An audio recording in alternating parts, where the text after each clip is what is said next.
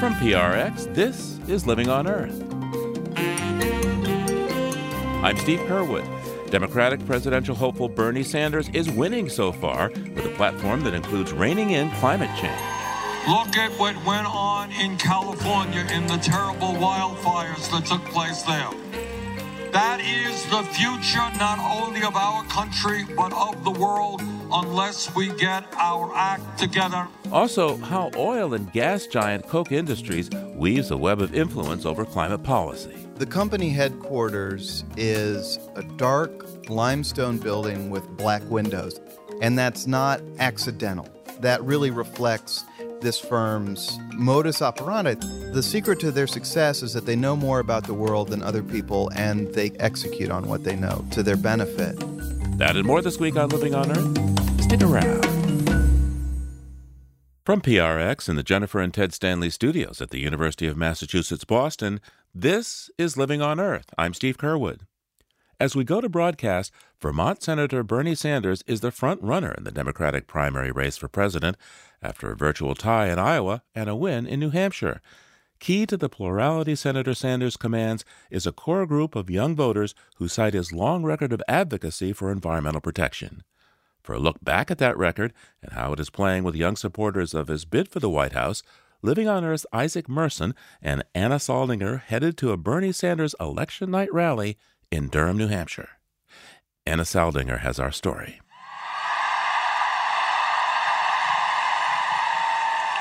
Senator Bernie Sanders took the stage in front of a raucous crowd of about 7,500 supporters.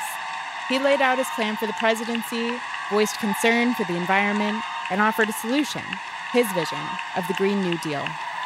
Look at what went on in California in the terrible wildfires that took place there.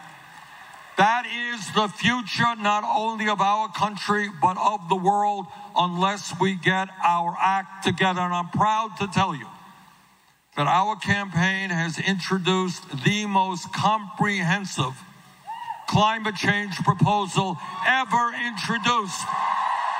The University of New Hampshire rally reflected the demographic of Bernie's supporters, with a crowd that skewed young. Many of his supporters were not alive in 1986, when Bernie was serving as mayor of Burlington, Vermont. Even back then, he voiced concern for the environment and criticized what he saw as misplaced national spending. The environment is precious. All of us agree on that. There's no question about that. What we need now is leadership all over this country to say to Mr. Reagan, the Democrats and the Republicans in Congress, hey, stop spending your hundreds of billions on the military and overthrowing the government of Nicaragua. Let's deal with the environment. Let's not cut back on environmental protection. Bernie was early to sound the alarm about environmental degradation. We face, as all people know, an ecological crisis in our time, whether it's acid rain, the destruction of the ozone layer, the greenhouse effect. He was elected to Congress in 1991 and eventually served on the Senate Committee for Energy and Natural Resources starting in 2007.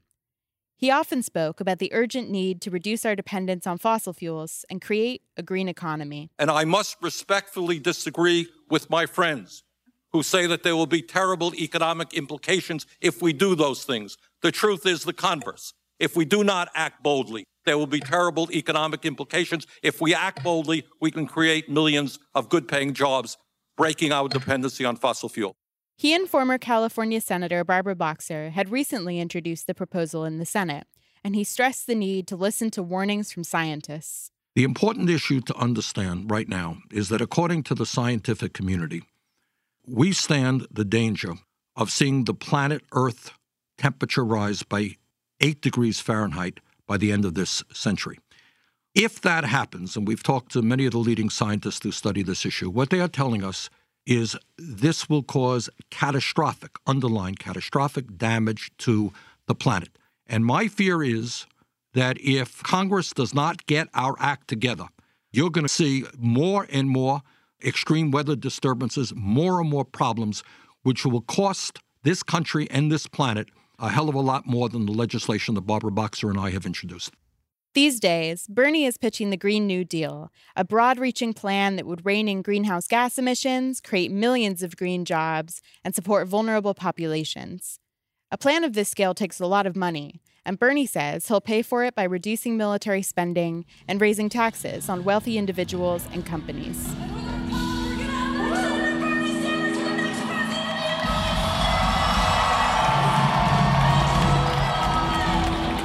The election eve rally in New Hampshire included a concert from a band called Sunflower Bean, and we pulled rallygoers aside to ask about the Green New Deal and their faith in Bernie as a climate reformer. Majority of my concern is about the environment, and Bernie seems like he's got the most support and the best plan for it. It's mostly that he's stood firm for all of his goals his entire career. He has always done what he believes in and stays to it. The Green New Deal uh, is involves economics as well. It involves, um, you know, foreign policy. It involves, you know, obviously the climate. So, you know, anything that I care about can be traced back to that. I mean, look, like the the only on off ramp we have towards like a course of like ecolo- ecological Armageddon is, I think, a Bernie Sanders presidency. Like it's hard to imagine us staving off ecological collapse without the kind of ambitious policies we see in the Green New Deal. And Bernie's the only one offering that, right? Critics say that Bernie's plan is too expensive and ambitious, but supporters believe he has the best plan. It is feasible because when you see how many young people here are supporting things like climate and specifically the Green New Deal, it's what the new generation that's coming up wants. But outside of that, it's our only hope at saving many of the species on Earth, including humanity. Um, I think it might be tough to get um, support from Congress, especially if it's not flipped, um, if the Senate's not flipped. Um, I feel like people will be upset initially with um, how much it's going to cost, and if we actually were able to implement changes, I think a lot of people would be taken out of their comfort zone, and they wouldn't like that. But um, I think in the long run, it's worth the investment. To cap off the night, Bernie introduced a second band. It gives me a great deal of pleasure to introduce the Strokes.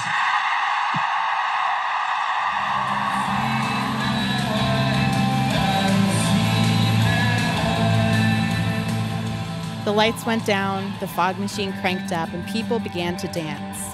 The electricity of the rally continued, and a group of rallygoers jumped up on stage. And then, one of them dropped down into the waiting arms below and crowd surfed. As the concert began to wind down, we went back into the frigid night.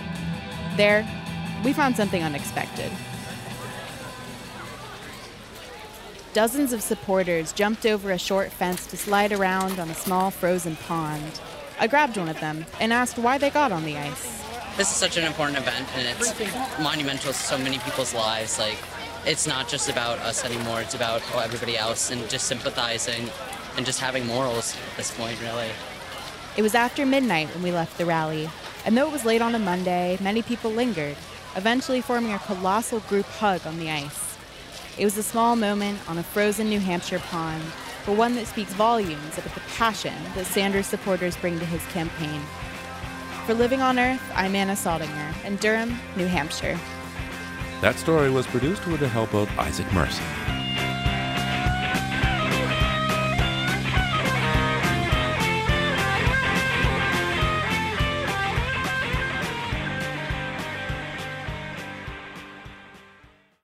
If you like what you hear on Living on Earth, please join us with a gift of $5 or more.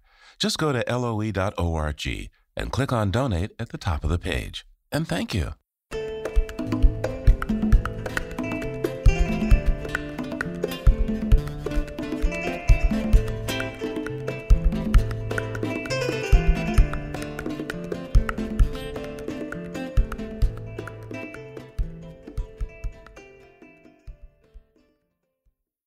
It's time for a look beyond the headlines now with Peter Dykstra. Peter's an editor with Environmental Health News. That's ehn.org and dailyclimate.org. On the line now from Atlanta, Georgia. Hi there, Peter. How you been?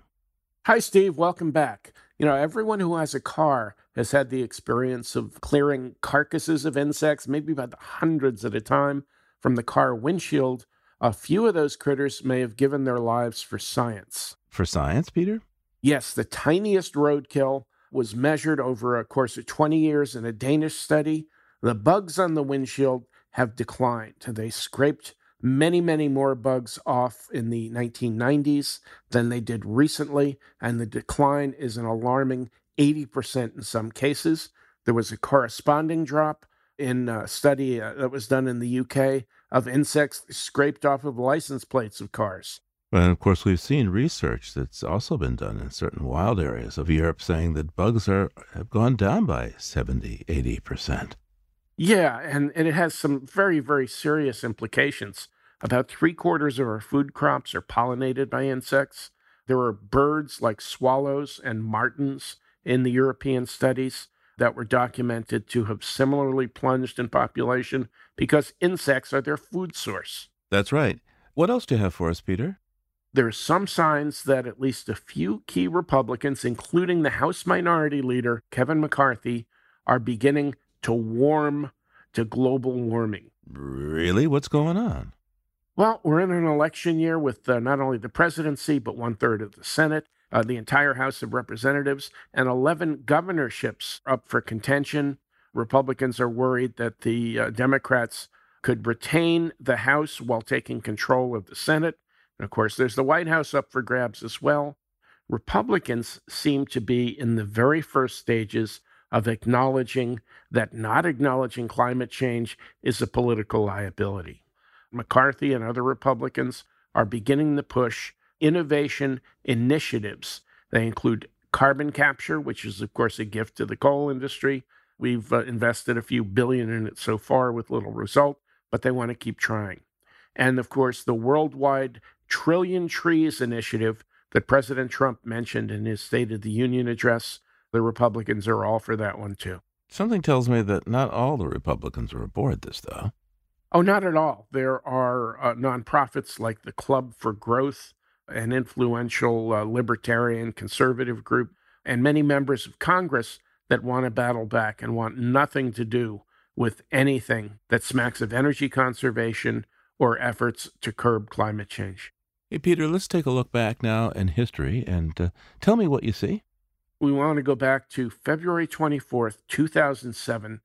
Bill O'Reilly, the perpetually angry talk show host at Fox up until a few years ago, sat for an interview with the late Mike Wallace on 60 Minutes. And in an uncharacteristic moment, Riley says he believes in global warming. Global warming is here. All these idiots are running around and say it isn't here. That's ridiculous. Now he has he never said it after that. O'Reilly left Fox in 2017 in a sexual harassment scandal, and Rupert Murdoch, Murdoch is still running the company, was also a, an advocate for climate change, at one point promising that his News Corp would become 100% carbon neutral. That's another promise that's been lost to ideology. Thanks, Peter. Peter Dykstra is an editor with Environmental Health News. That's ehn.org and dailyclimate.org. We'll talk to you again real soon. All right, Steve, thanks a lot. Talk to you soon. And there's more on these stories at the Living on Earth website, loe.org. Support for Living on Earth comes from Sailors for the Sea and Oceana, helping boaters race clean, sail green, and protect the seas they love. More information at sailorsforthesea.org.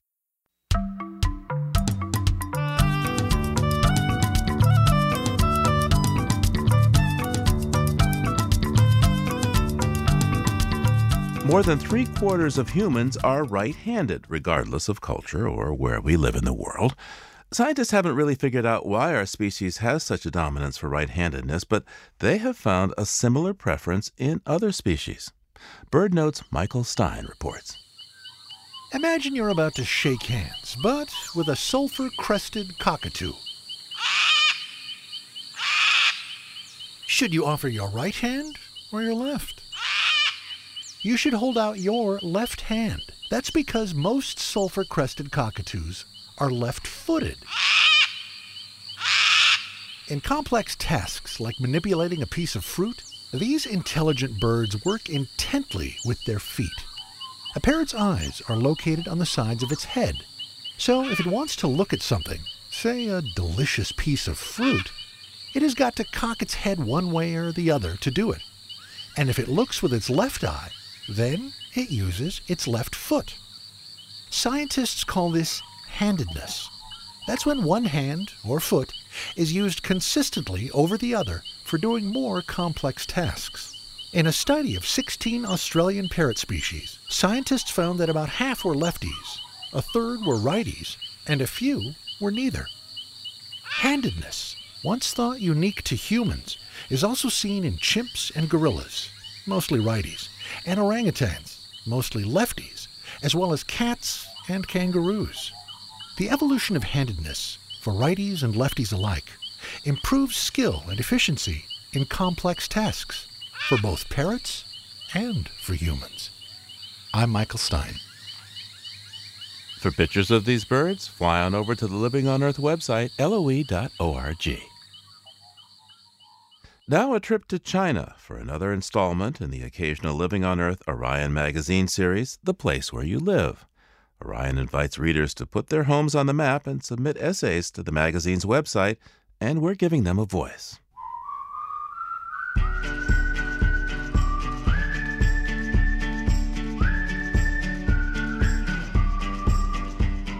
Today's essay by art historian Lindsay Shen takes us to the cool mountain streams of Tianmushan in Zhejiang province.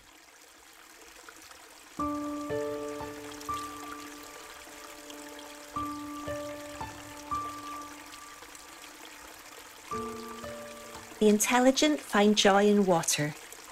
If Confucius is right, we must all be prodigies. We moved to this mountain village, a three hour drive from our home in Shanghai, because of the water, because of the air, because the inner city pollution was quite literally making us sick. In moving to the countryside, we were swimming against the tide. Rural villages in China are draining as young people migrate to the city for work. We joined a small trickle headed upstream, closer to the source of water. Water isn't magnetic, but it draws us to itself. All summer, we swim in cool, deep channels, caressed by water heavy as silk. We slide down slick rock faces into churning whirlpools. We climb to the sources of springs to collect water sweet to drink and fragrant with minerals. Outside Buddhist temples, we cleanse our hands and faces and souls with water. Later, we rescue frogs and turtles from the reservoir, half believing their salvation earns us merit. Most of the time, living in this place feels like a respite from environmental woe. Sometimes, though, we feel like we're living on the front line. When we started visiting in 2007, the drive led through a village stacked with bales of garbage. The acrid smell of burning plastic seemed a defilement. After the massive typhoons that swept over the mountains each August, we would find the trees along the swollen rivers snagged with plastic, like multicolored bunting for some dark parade. Once, playing with my two young sons ankle deep in a stream, I caught sight of a young water serpent, delicious but deadly. Then realized as it twisted downstream that it was a plastic catheter attached to a needle, a dispatch of medical waste from some faraway place. I attended village meetings where residents vented their frustrations. Such meetings were a tiny part of the collective anger and grief washing over China. The country's later decision to restrict the waste it imported for recycling might be forcing other countries to look inwards and confront their own consumption. But in places like Tianmushan, it's rare now to smell burning plastic and common to share joy in water.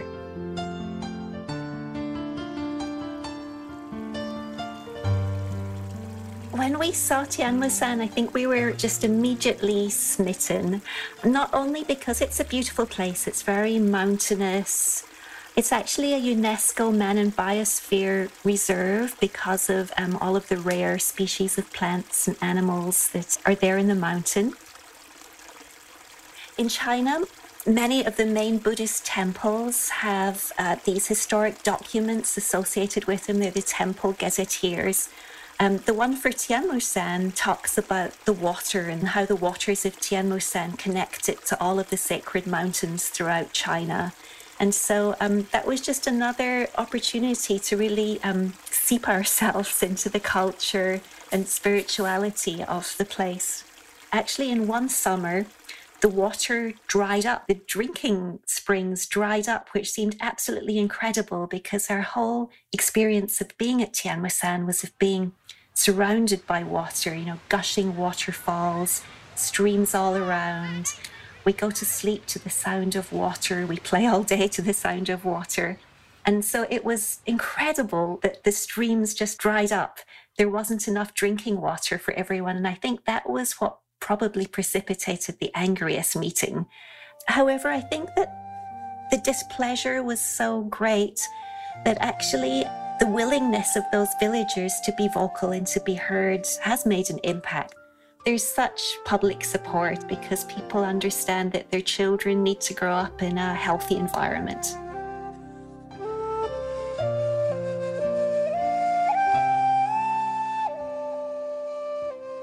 Lindsay Shen is an art historian in the mountains of Tianmushan, China. To learn how you can submit an essay for the Orion Magazine series The Place Where You Live, go to the Living on Earth website, loe.org.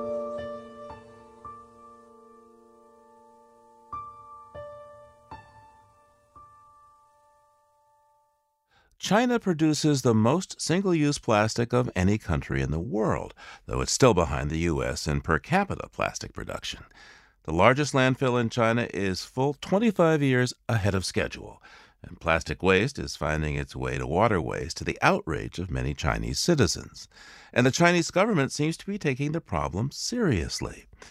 In 2017, they banned the import of most plastics for recycling. And now the country has announced a ban of single use plastics that starts phasing in this year and will broadly forbid the use of consumer single use plastics by 2025. Ma Jun is the director and founder of the Institute of Public and Environmental Affairs, a non governmental organization in Beijing that has long advocated for holding polluters accountable. He spoke with Living on Earth's Jenny Doering. Please tell us a little bit about the background of this ban. What led to China's ban on single use plastics? China issued uh, the first initial plastic ban years ago. At that time, it's just the banning of ultra thin plastic bags and also requiring all these department stores to charge for the use of plastic bags. There was uh, some certain level of success, but on the other hand, social economic development in China and the increasing affluent uh, society uh, started consuming far more plastic. Especially in recent years, the e commerce and online food delivery started generating a new round of plastic packaging. So, to tackle this new situation, Chinese government uh, issued this new plastic ban policy, which is a far more comprehensive response to the ongoing plastic crisis, both in China and in the world. Yeah, that's right. I mean, you use the word crisis. What really makes this a crisis? I understand there's a lot of waste that gets, you know, spread out into the environment from plastic waste. What's it like there in China? Yeah, the so called white pollution caused by the plastic bags and other packaging and other products and styrofoams and all this have been contaminating the soil and also the water, like rivers. I mean, much of that got dumped uh, along the river banks and then being washed away into the, the water. And among them, quite a percentage have been carried all the way into the coastal sea and uh, eventually ended up in the in the big ocean. And uh, we all know that this pollution can lead to a, an impact on the health of the ecosystem and on the animals and biodiversity, and also eventually on public health as well. You know, now I think we understand that there's a cost to be paid. There's a real big consequences. So this plastic uh, policy, I hope, can be combined with what we call the zero waste cities uh, program in China, because every year we generate over 200 million tons of all this waste, including the plastic, and we simply don't have enough land to dump them. The landfills are being used up in a shocking speed. So, how does the government plan on enforcing this plan to ban single use plastics in China? And specifically, how is the government planning to enforce it on the local level? Yeah, that will be a challenge. In the first round of plastic ban, the success is somewhat limited. There's a more kind of a better enforcement uh, in the big cities and in those higher end uh, shopping malls. But in the farmers market, it was uh, not very successful. The big challenge now is for this new form of uh, e-commerce, uh, which reach out to hundreds of millions of consumers. And this time, I think the priority should be given to hold major consumer product brands to hold them accountable. Of course, it's not only about imposing you know, enforcement and uh, imposing penalty fines on those who violate the policy. It's also about, you know, how to better tap into the market approach to try to collaborate with the business uh, and to try to motivate them for innovative uh, solutions. So, you know, they're banning single use plastics with this action in China, but what will substitute the single use plastic packaging? Yeah, plastic bags have been so extensively used because of all these advantages. Uh, so to try to substitute that, Chinese government is uh, is trying to promote uh, the development of uh, biodegradable plastic bags and containers. So this is one solution. Of course, this is not perfect because um, this so-called biodegradable plastic bags or containers uh, can only be decomposed under certain conditions. So it's uh, very important to have alternatives. Uh, you know, one of that uh, for us to switch to more refillable products. You know, when I was young, I grew up using that type of uh, containers, and you know, we have not just the milk delivered in, in glass bottles to be returned and uh, refilled, but also even with uh, soy sauce and vinegar, they all came, you know, in glass bottles, and we need to return and refill. That used to be the practice in those uh, old time in China. I wonder what kinds of interaction you think could happen between efforts in different countries and how maybe innovation can be bolstered by these efforts in China as well as around the world. Yeah, I think global collaboration on the combating plastic waste is extremely important uh, because plastic waste is uh, somewhat unlike, uh, you know, the air and uh, water pollution, which can be more local. This is a bit more like uh, the the climate change problem, a threat to the global common good. To try to respond to that, it also needs a more global cooperation. I hope that globally we could come up with uh, more innovative solutions by collaborating, having the right policy to work with the major business. I see a big potential there. Ma Jun of the Institute of Public and Environmental Affairs in China, speaking with Living on Earth's Jenny Doering.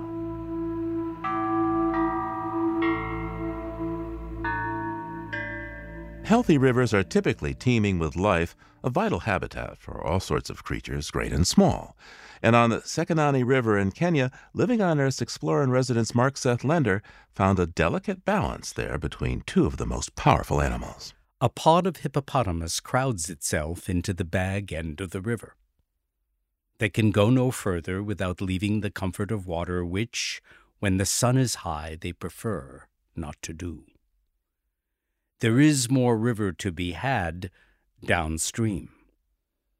But around the bend, Crocodiles cozy up to the banks and pull themselves on to the gently sloping beaches and the shoals. They lie there as still as sleep. They are not sleeping. They strike faster than seems possible on those low bent legs and make a short, quick meal of any who come down to drink without due caution. Not that the hippos care about that. No hippopotamus full grown fears any dimension or demeanor of crocodile, especially here, where they snort and blow and heave like three to a bed, twenty to a small and airless room. No crocodile would leave the safety of open water to wedge his way into that. And yet, the hippopotamus keep apart from them. They have long memories, the hippos do. Perhaps they can recall when a croc came to take their newborn young. And whether the outcome was blood or only terror, they neither forgive nor do they forget. At night, and sometimes during the day, crocodiles crawl out beyond the river's edge, over the bank and into the sedges and reeds. They are almost impossible to see even in daylight, and in the night, invisible. Also at night, and sometimes late in the day, hippopotamus with remarkable grace leave the sanctuary of water and spread out upon the near plains to graze. Hippos and crocs. They share the river because they must and cannot escape each other even on dry land. Nothing passes between them. They see each other only as much as they have to, as little as they can, and achieve in these dry, hard, crowded days armistice, though never amnesty. Living on Earth's explorer in residence, Mark Seth Lender. For pictures, trek over to the Living on Earth website, loe.org. Coming up, a look at Koch Industries and its successful war on environmental regulations. That's just ahead on Living on Earth. This week's episode is brought to you by BetterHelp Online Counseling. BetterHelp connects you with a professional, licensed, and experienced therapist in a safe and private online setting. They have thousands of U.S. licensed therapists who specialize in everything from depression and anxiety to grief and trauma. These counselors are trained in a variety of topics, including LGBTQ issues and relationship or family conflicts. You can communicate with your BetterHelp therapist in whatever way works best for you, whether that's texting, chatting live, or having a phone or video call. Everything that you share is completely confidential, and you can request a new counselor at any time, free of charge. Hundreds of thousands of people have used BetterHelp to get the counseling that they need at a truly affordable cost. And Living on Earth listeners get 10% off your first month with the discount code EARTH. To try it today, go to betterhelp.com/earth. Just fill out a questionnaire to help them assess your needs and get matched with a counselor you'll love. That's betterhelp.com/earth. All right, Anna, the shipment from our sponsor Mack Weldon is in. Mack Weldon is a men's basics clothing brand with timeless designs, premium fabrics, and the perfect gift for interns. He's going to be super surprised. I'm excited. You guys got me a present? Yeah, we got you a present. Thank you. Yeah, yeah, yeah, yeah. What Go- is it? You can open it. Okay. Oh, this is a really nice flannel shirt.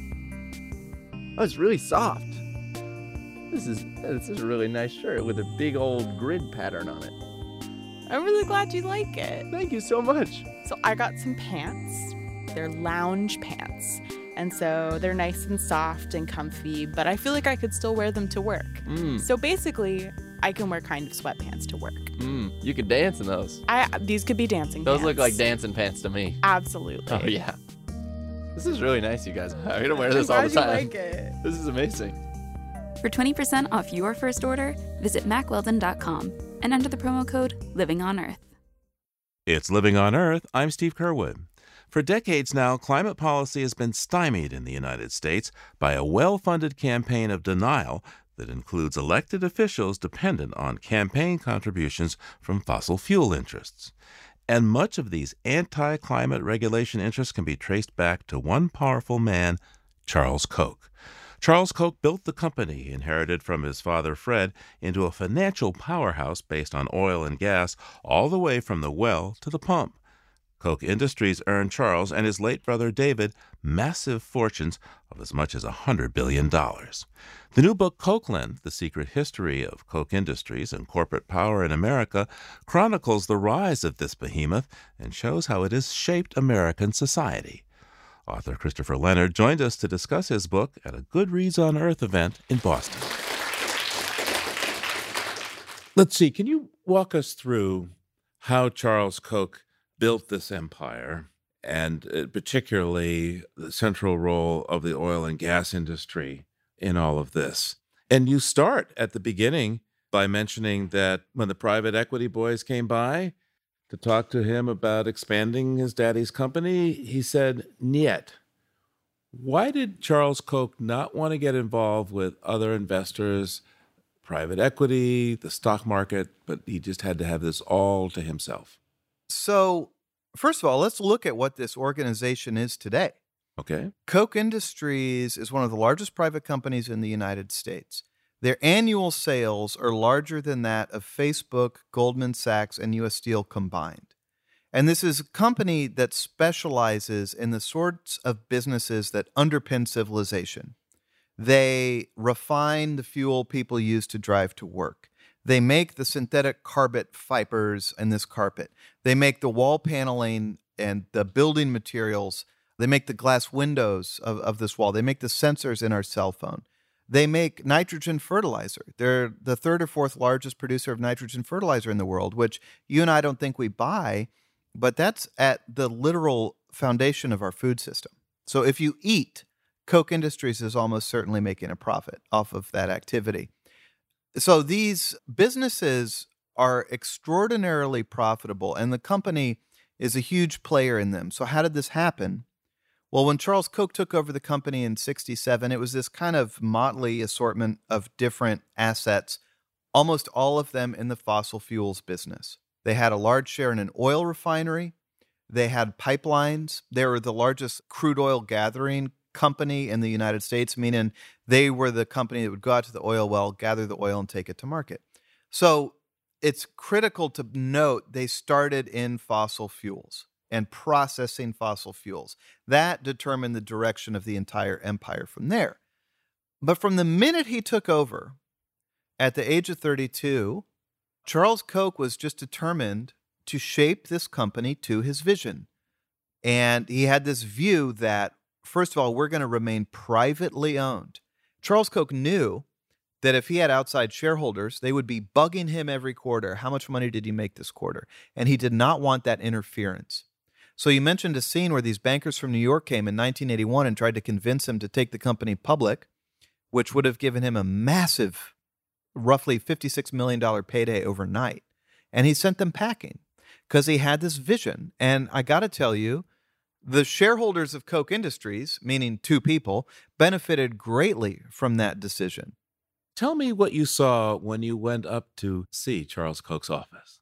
Yeah, so the company headquarters is in Wichita, Kansas, on the northwest corner of town, and it's a dark limestone building with black windows. It looks like an uh, opaque obsidian black cube, and that's not accidental. That really reflects this firm's modus operandi. They're, they're strategically secretive. The secret to their success is that they know more about the world than other people and they keep what they know very close to their vest and then they execute on what they know to their benefit. So you can see that that this man Charles Koch spends his days at the apex of this massive corporate empire that literally spans the globe that he's been building for 50 years. And you know, when I walked into the office after all that security and he stands up and looks at me and again this, I, I wouldn't even want to know what an hour of his time is worth it's definitely more than i get paid in a matter of years almost certainly. And he gets up and looks at me and says oh hey chris uh, good to meet you. You didn't need to wear a tie to come talk to me. And he's got this very avuncular kind modest uh, persona that he projects. And interviewing people who've worked with him over the decades that's exactly the person they encountered too.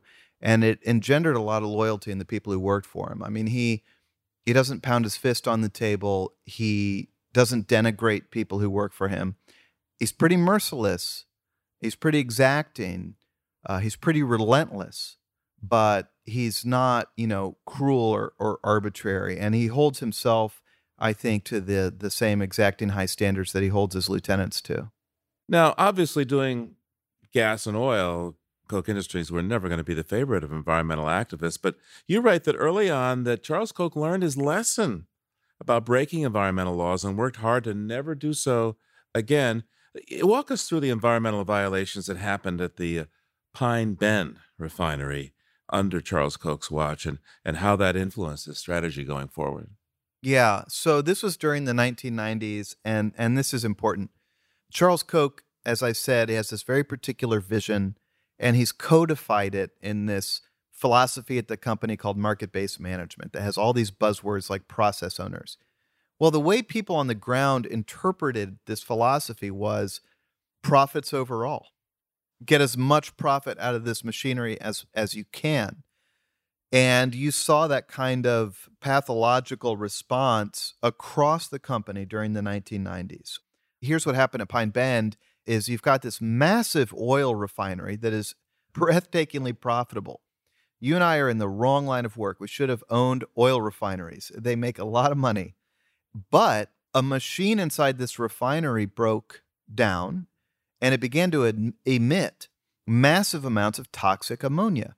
So the managers had a choice. They could divert the ammonia out into the Mississippi River as they were supposed to do, but they would have violated their permit levels and faced fines and increasing consequences from environmental regulators, escalating fines and a possible shutdown. Or they could have shut the refinery down, turned it off essentially, or at least turned off certain machines and figured out what the problem was. Well, they chose a third option, which was to dump the ammonia polluted water out of a fire hose system out of the back of the refinery and into nearby wetlands. I mean, to the tune of hundreds of thousands of gallons a night of toxic water. And that chapter shows how an environmental engineer at the plant named Heather Faragher tried to get her bosses to stop and was sidelined, marginalized, and ignored as they continued to break the law. They were eventually caught and fined a record criminal fine by the U.S. Department of Justice.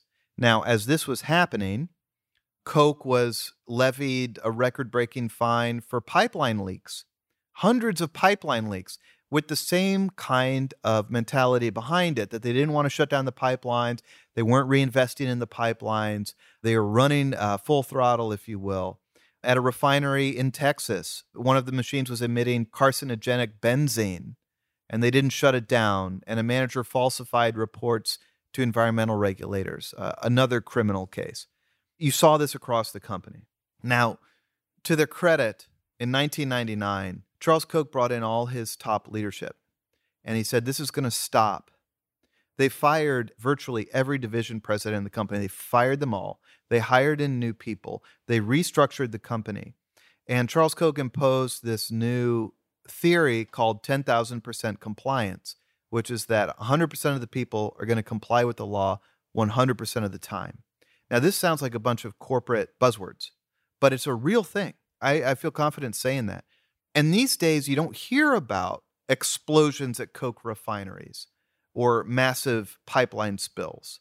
There are problems. I'm not trying to sugarcoat it. The book shows that, you know, at Georgia Pacific, workplace injuries have been on the rise since 2012. It's not perfect, but they took complying with the law very, very seriously. And it wasn't just out of the idea that they're going to be a good Samaritan, it was this idea that keep the regulators off our property. No more feds, no more lawsuits. We're going to make our money by knowing more about the world than anybody else knows and executing against that knowledge, meaning we're going to buy assets that people undervalue, we're going to own them, we're going to improve their operations and make a ton of money. And I don't want criminal cases. This is Charles Koch thinking. He did not want criminal cases interrupting that strategy. And of course, he had the apparatus to change the regulations. If he doesn't want cap and trade, do the lobbying in Washington to be sure that it doesn't go through. If he wants to have a less ferocious EPA, then do the lobbying to defang the EPA. You're bringing up a really good point. You know, I think the most important thing that you're pointing to is this issue of carbon emissions and greenhouse gas emissions, okay? Yes, Koch complies with the law at its plants, but the law determines what markets are. And right now, it is free to emit greenhouse gases. There's no price put on it. And any costs associated with that are borne by people around the world, not by the companies that necessarily emit the greenhouse gases. And, you know, I remember interviewing this top lobbyist at Koch, and I really wanted to understand how they lobby, why they're good at their job, what they care about. And I said, What got you up in the morning? What was your front burner issue? And he said, Carbon. Well, that's right. I mean, You write about in 2010. Yeah. Waxman Markey, the cap and trade bill, passes the House and just gets stalled in the Senate, in no small measure due to pressure from the Koch lobbyists. Please describe that political influence campaign and why the Koch affiliates, what they did to, to just kill Waxman Markey and why it was so important to him. This was a really huge moment in history for, for everybody. This was the last best chance to regulate greenhouse gas emissions, and it came really close to happening. So, as background, we've got to remember this seems like a different world, but in 2008, the Democratic candidate Barack Obama and the Republican candidate John McCain agreed climate change is a dire issue and we need to do something about it. That was a very dangerous moment for Koch. If a price was put on carbon, it could really be a death knell for Koch's fossil fuel business because think about how much money Koch Industries has invested in just the physical infrastructure of processing crude oil. Koch owns two of the largest oil refineries in the United States. It owns pipeline networks that transport fuel. It is one of the largest traders in crude oil supplies and other energy supplies in world markets, meaning it is leasing super tankers of oil to go from the Persian Gulf to the Gulf of Mexico. It is deeply invested. Now, if a price is put on carbon, that is going to reduce demand for those fossil fuels. The value of all those assets I just described is going to fall. The volume of fuels that are processed are going to fall. And we're talking a price tag measured in T trillions of dollars over a period of 40 years. So this is a do or die effort. And in 2009, as you mentioned, it really looked like Congress was going to create a regulatory framework called cap and trade, which was a Republican idea, a conservative idea that would put a price on the pollution and let people trade against it, essentially.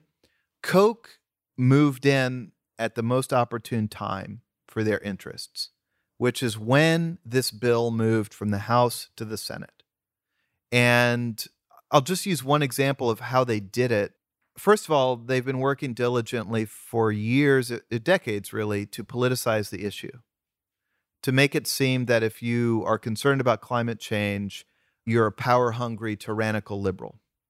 And, you know, one of the people in the book is a conservative Republican from South Carolina named Bob Inglis, who is as conservative as a person could be, but realized the science behind climate change is really undeniable. And Koch primaried him out of office. They raised up a competitor, they quit giving him money, they ran ads against politicians like that and helped drive him out of office. And what they did was they made it politically untenable for Republicans to even acknowledge that climate change is real. In essence, big picture, that's what they did. They have a lot of very interesting mechanisms by which they can do that. Koch will secretly fund a study that comes out without Koch's name on it. Then they take the findings of those studies, they have them read into the record at a congressional hearing. Then they can have another think tank do political ads based on those findings that are then targeted at vulnerable senators like Lindsey Graham in South Carolina. Those vulnerable senators are identified by Koch's massive network of lobbyists. And they can use this machine to create pressure and heat.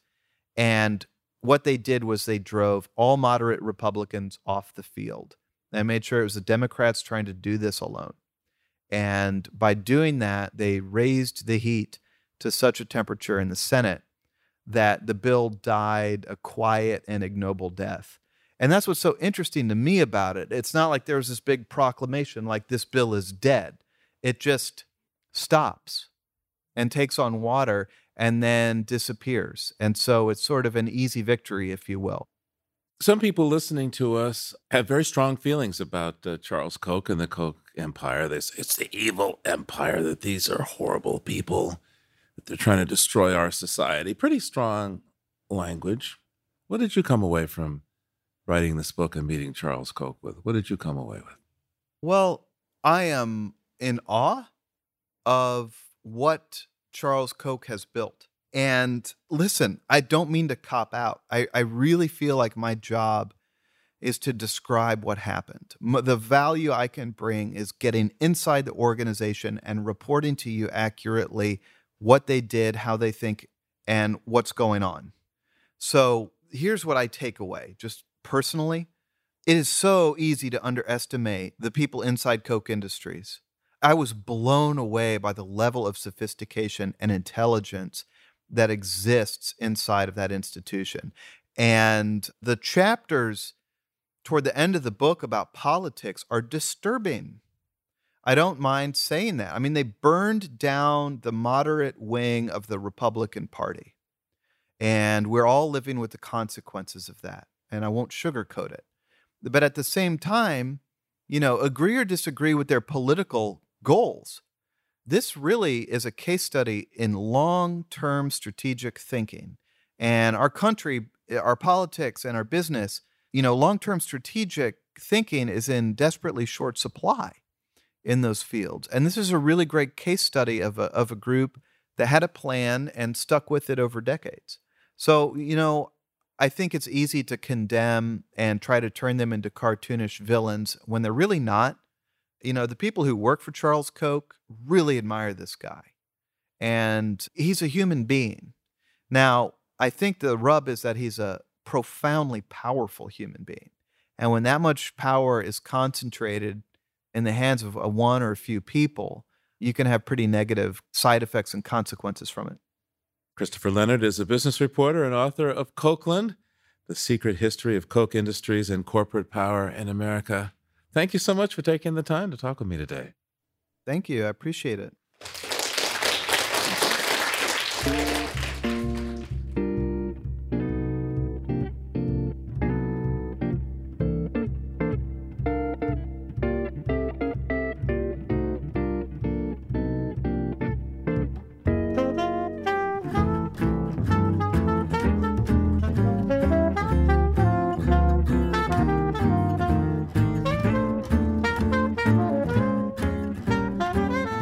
Earth is produced by the World Media Foundation. Our crew includes Naomi Arenberg, Bobby Bascomb, Paloma Beltran, Thurston Briscoe, Jenni Doering, Jay Feinstein, Marilyn Haji Mary, Don Lyman, Isaac Merson, Ainsley O'Neill, Jake Rigo, Anna Saldinger, Candace Seawing G, and Yolanda Omari. Special thanks this week to Nick Wood and Sekanani Camp. Tom Tiger engineered our show. Allison Lirish Dean composed our themes. You can hear us anytime at loe.org, iTunes, and Google Play, and like us, please, on our Facebook page, Living on Earth. We tweet from at Living on Earth, and you can find us on Instagram at Living on Earth Radio. I'm Steve Curwood. Thanks for listening. Funding for Living on Earth comes from you, our listeners, and from the University of Massachusetts Boston, in association with its School for the Environment, developing the next generation of environmental leaders, and from the Grantham Foundation for the Protection of the Environment, supporting strategic communications and collaboration in solving the world's most pressing environmental problems. Support also comes from the Energy Foundation, serving the public interest by helping to build a strong, clean energy economy.